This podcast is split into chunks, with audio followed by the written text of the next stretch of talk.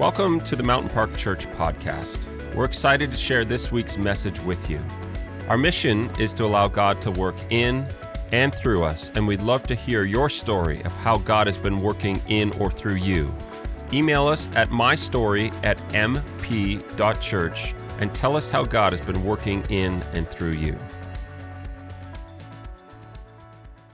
We're going to take communion together in a few minutes, and I've just been reflecting um, about communion. And specifically, if you have your Bible with you, um, and you can see in this light good luck with that but you can open it. You can open it and just pretend that you can see it and then just watch the screen behind me. But if you have it with you i want you to turn in the new testament to the book of 1 corinthians chapter 11 in this chapter paul is outlining sort of what communion is and he goes into quite a bit of detail about some of the things that were happening in the church at the time that were actually taking away from the power of communion when they took it together.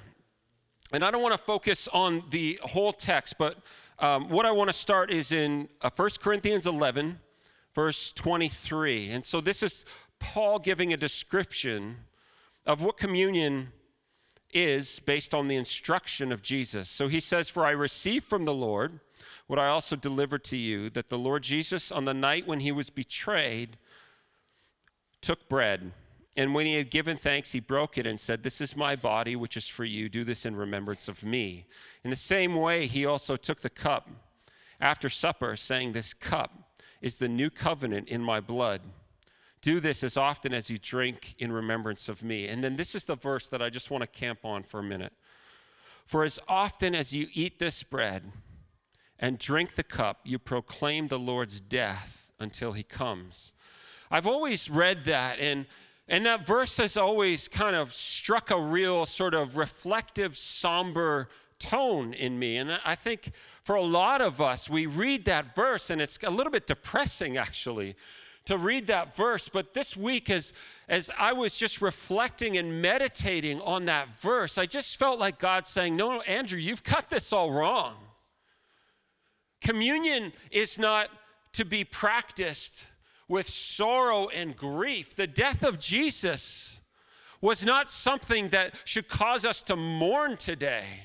The death of Christ is something that should cause us to celebrate with joy. You know, oftentimes we, we think of a verse like that and it's like, oh, we feel sorry for Jesus even. In some dysfunctional way we feel like oh you know it's too bad uh, you know. But we don't we don't remember and we fail to realize that what paul is saying here i believe what he's saying here is that when you take communion and you remember and mark the death of Christ, every time you do that, you put a stake in the ground that says what Jesus accomplished on the cross is a finished work. The power of sin and death has been removed, and I have life and freedom and hope and salvation through the death of Christ. What he did for me is not just about reconciling my past, which it was, but it's about creating a future for my life that is under his control and and under his power and under his grace and under his authority. So when we mark the death of Christ, it's not that we walk around moping with our head hanging low about it. It's that we actually say, no, no, no. Whatever is going on in my life in this moment, what's happening in my life in this season, if I feel overwhelmed and oppressed, if I feel like I'm in bondage, if I feel like there's no hope or escape, I know that the death of Jesus marked the end of the control of the devil and sin and destruction on this earth. That is what Paul is saying. When we take communion, it's to jog our memory, to remember no, I'm not a slave to sin anymore, but I'm a conqueror through him who gave his life for me. I'm not my own, but I've been bought with a price. I am not subject to the very wish and desire of the devil over my life. He has come to rob and to kill and destroy, but Jesus came to bring life and life to the fullest. So when we take communion, we're not taking it with our heads hanging low in a somber attitude like we're at a funeral. We're taking it like we're at a celebration of victory Because that's what Jesus did. His death marked the end of slavery to the devil and the beginning of a new life through the cross. Jesus, it is said about him in 1 John 3 8 that he came to destroy the work of the devil.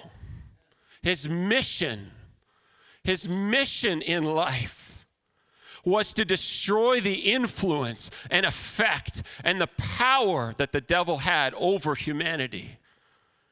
His mission was not just to bring us back to an early Acts church, his mission was to bring us back to the garden where, where God put us on this earth and said, Walk in relationship and intimacy with me, express my kingdom authority around you. And be fruitful. Live lives that, that are actually exemplify the fruitfulness and the life that is found in me. Jesus came and he died to bring us back to that garden and those thousands of years of history of destruction and sin and death and depression and all of the things that, the, that come on the heels of the enemy's activity in our life, in one moment, through his death, were vanquished. I was thinking the other day about a few years ago. Um, I had the chance to go to Normandy and to do a little bit of work and some filming on the beaches, the D Day beaches. And I actually just finished watching the first season of Band of Brothers, so this is fresh in my mind. But I had the chance to go to Omaha Beach, where the Americans landed, and to Juno Beach, where the Canadians landed. And the, the feeling as you're driving through the countryside in Normandy, approaching these beaches, is surreal you're, you're standing in a geographic location where literally the history and the future of this world were decided. You're standing in a place where many, many, many thousands of men gave their lives for our freedom. There's this sense of humility that comes with walking along the beach, looking out across the channel just imagining the ships filled with thousands and thousands of soldiers as they came across. On the ground everywhere were these sort of divots. It looked like a giant golf ball for giants, just these huge divots. And I said to um, one of the the men that was working in the Canadian um, sort of interpretive center there, they have a a museum there. I said, What are all these divots everywhere? I see them everywhere. And he said, That's where the Allies carpet bombed the whole coastline, but they missed where they were supposed to go. And the bombs landed a bit too far inland. And so when you look at these plateaus that, that uh, soar out to these cliffs that drop into the English Channel, you, you see these divots that mark, they're the scars on the earth that mark the struggle for freedom. But when you meet the people of Normandy, as a Canadian, you're like a hero. You know, they're not talking about the scars on the earth, they're talking about the freedom for their families. They're talking about how they were liberated from tyranny and unjust rule. They're talking about what that meant for them in their lives. After that short little trip, we took a, a flight over to Germany and we went to Berlin and then to Wittenberg, where Martin Luther was from. And it's actually a bit of a funny story. On the flight, one of our guys who was capturing audio he was young and single at the time, and so he was flirting with the German flight attendant, and he was talking to her for literally half the flights because he was so terrified of flying. He had to stand in the back galley, so he just kind of forced her into conversation. And so he's talking to her for a good half an hour, and he's totally flirting with her. And uh, she gets to a point in the conversation where she says, What are you here for? What were you guys doing? And he said, Oh, we were in Normandy celebrating and just doing some video stories of what happened on D Day, and her face just totally changed. her countenance changed. She completely shut down and literally walked away from him in mid conversation. This same event that brought victory for the Allies brought shame and defeat for the German people, in part, not all of them. And it's so interesting. I feel like God is saying this is a little bit how we look at the idea of communion and remembering the death of Christ. We, we kind of we, we get confused and we get into this zone where we're remorseful and where we're, we're timid and and Jesus is saying, Look, what I did, don't feel sorry for me about. What I did was to give you life. And what looked like defeat on the cross was the final blow to death and sin and the power of the devil on the earth. And his invitation to us is to understand that what he's inviting us to when we take communion is not to just somberly reflect on our life and opine over our failures. He's inviting us to walk behind him as a victor. He's inviting us to step into the freedom that he already purchased. It's kind of like the Bible says that um, that we are advocates for God on earth. We're, it's, it's sort of like we're ambassadors for God on earth. And when you have an embassy on foreign soil, that embassy is a sovereign nation inside of a different nation. And I believe that's a picture of what God has actually invited us to. Is to be sovereign victorious, kingdom bringing nations on an earth that desperately needs hope and salvation and life. He's not inviting you. He's not inviting you to, to squabble in the streets. He's not inviting you to live this life of, of defeat and poverty spiritually. He's inviting you to be an ambassador of his kingdom on the earth because where his kingdom is, his kingdom rule is found, his kingdom authority is found.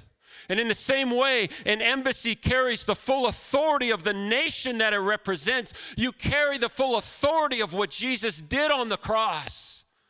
Not so that you can just walk around in remorse and in guilt and in shame, but so you can walk in victory, extending the boundaries of that embassy wherever you go, bringing the hope and the life that it carries with it. There's few pet peeves that bug me more than this phrase that we all know if you've gone to church for any more than you know 15 minutes you've heard i'm just a sinner saved by grace you're not You've been bought with the free blood of Jesus. You're not who you once were.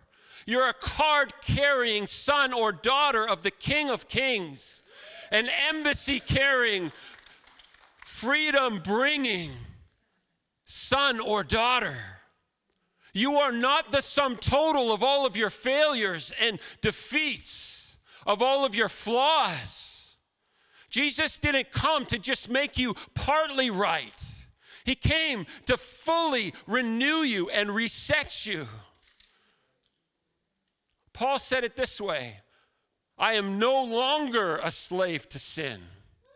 I'm not anymore. So when we take communion, we remember the victory of Jesus. We remember that He did for us what no one else could do. And that He, through His blood, shed on the cross and his body that was ripped to shreds through his torture and death on the cross has given us the opportunity to walk in life and freedom, to carry healing and hope and freedom and deliverance everywhere we, we go.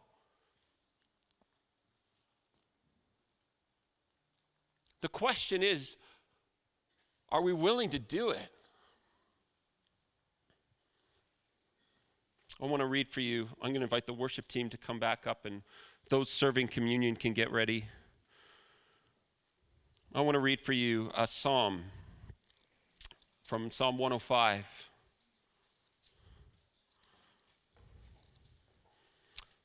Psalm 105 is just a brilliant sort of dissertation on the history of God and his plan for mankind. But I I just stopped on this verse verse 37 and as Jesus was taking that first communion with the disciples as he was serving it to them he was drawing to their remembrance. They were celebrating the Passover feast, which comes from the exodus of Israel out of Egypt. If you want to read about that, that's Exodus in the beginning of it somewhere two, three, four, five, six. Read the whole book, it's good. Uh, so, Jesus is bringing them back to this moment and he's drawing this correlation that his suffering and his death, the blood he would shed, and the scarring and the bruising and the tearing of his flesh were actually for hope, for deliverance, and for freedom. And he's bringing them back to that moment where God led this slave nation out of Egypt. And this one verse really caught my attention. It says this then he brought out Israel. This is the writer of this Psalm 150 with silver and gold. We know that somehow God gave them favor, that they basically just asked the Egyptians for stuff, and the Egyptians gave it to them freely.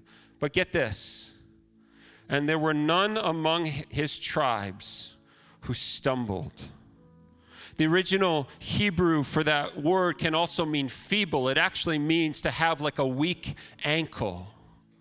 So, this slave nation who were under the heavy, heavy oppressive hand of the Pharaoh, who doubled their work in anger against God. These men and women, this whole nation, after they had put the blood of the Lamb on their doors, which gave them protection from death. They cooked a lamb and they ate it in the home. And there's this illusion here, this correlation between the strength that the body and the flesh of this lamb that was sacrificed for their benefit would give them in life. So much so that this nation of a million plus people, old people, young people, children, teenagers that they left as slaves under the affliction of Pharaoh in strength and in health. And Jesus is inviting us to say today to receive the full benefit of what he did on the cross. He's inviting us to live in his health and in his strength, in his might and in his power. He's inviting us to ask Him today for the strength we need to keep going, for the strength you need to face another day, for the strength you need for healing in your body and in your mind. He's inviting you today not to come to this communion table with just remorse and regret, but to come going, Jesus, I accept and I receive everything you did for me. Your body was broken for my healing and for my life. There's strength that's found in the body of Jesus, and there's forgiveness of sin that's found in his blood. That's why we take communion, because it's a reminder of everything he did, and it's a reminder that He has paved the way for you to live in victory. Doesn't mean everything is blue skies and sunshine, but it means even when we walk through the shadow and the valley of death, we will fear no evil. Even when we're passing through hard times, somehow He'll give us the strength to just put one foot in front of the other. When we need healing in our bodies, it's there because of what he did on the cross. Isaiah said it's by his stripes we're healed. So today, when we take communion, if you know Jesus today, you can take it in strength and in victory, thanking Him for everything that He did for you. And I want to encourage you. There's a verse that Paul goes on to say that we need to discern well the body of Christ. And I believe in part what that means is that we need to adequately understand that He's called us to a greater life in Him he hasn't called us to mope around with our head down in life, but He's called us to live in victory and to access the full measure of His blessing and His provision and His strength for you. We hope that you are challenged and inspired by what you heard today, and that you're willing to allow God to work in and through your life in bigger ways this week. We'd love to stay connected with you on social media facebook.com slash mountainparkchurch, and instagram.com slash mountainparkchurch. Finally, if you have a story of how God has been working in and through you, we'd love to hear it. Just email us at mystory at mp.church and tell us how God has been working in your life lately.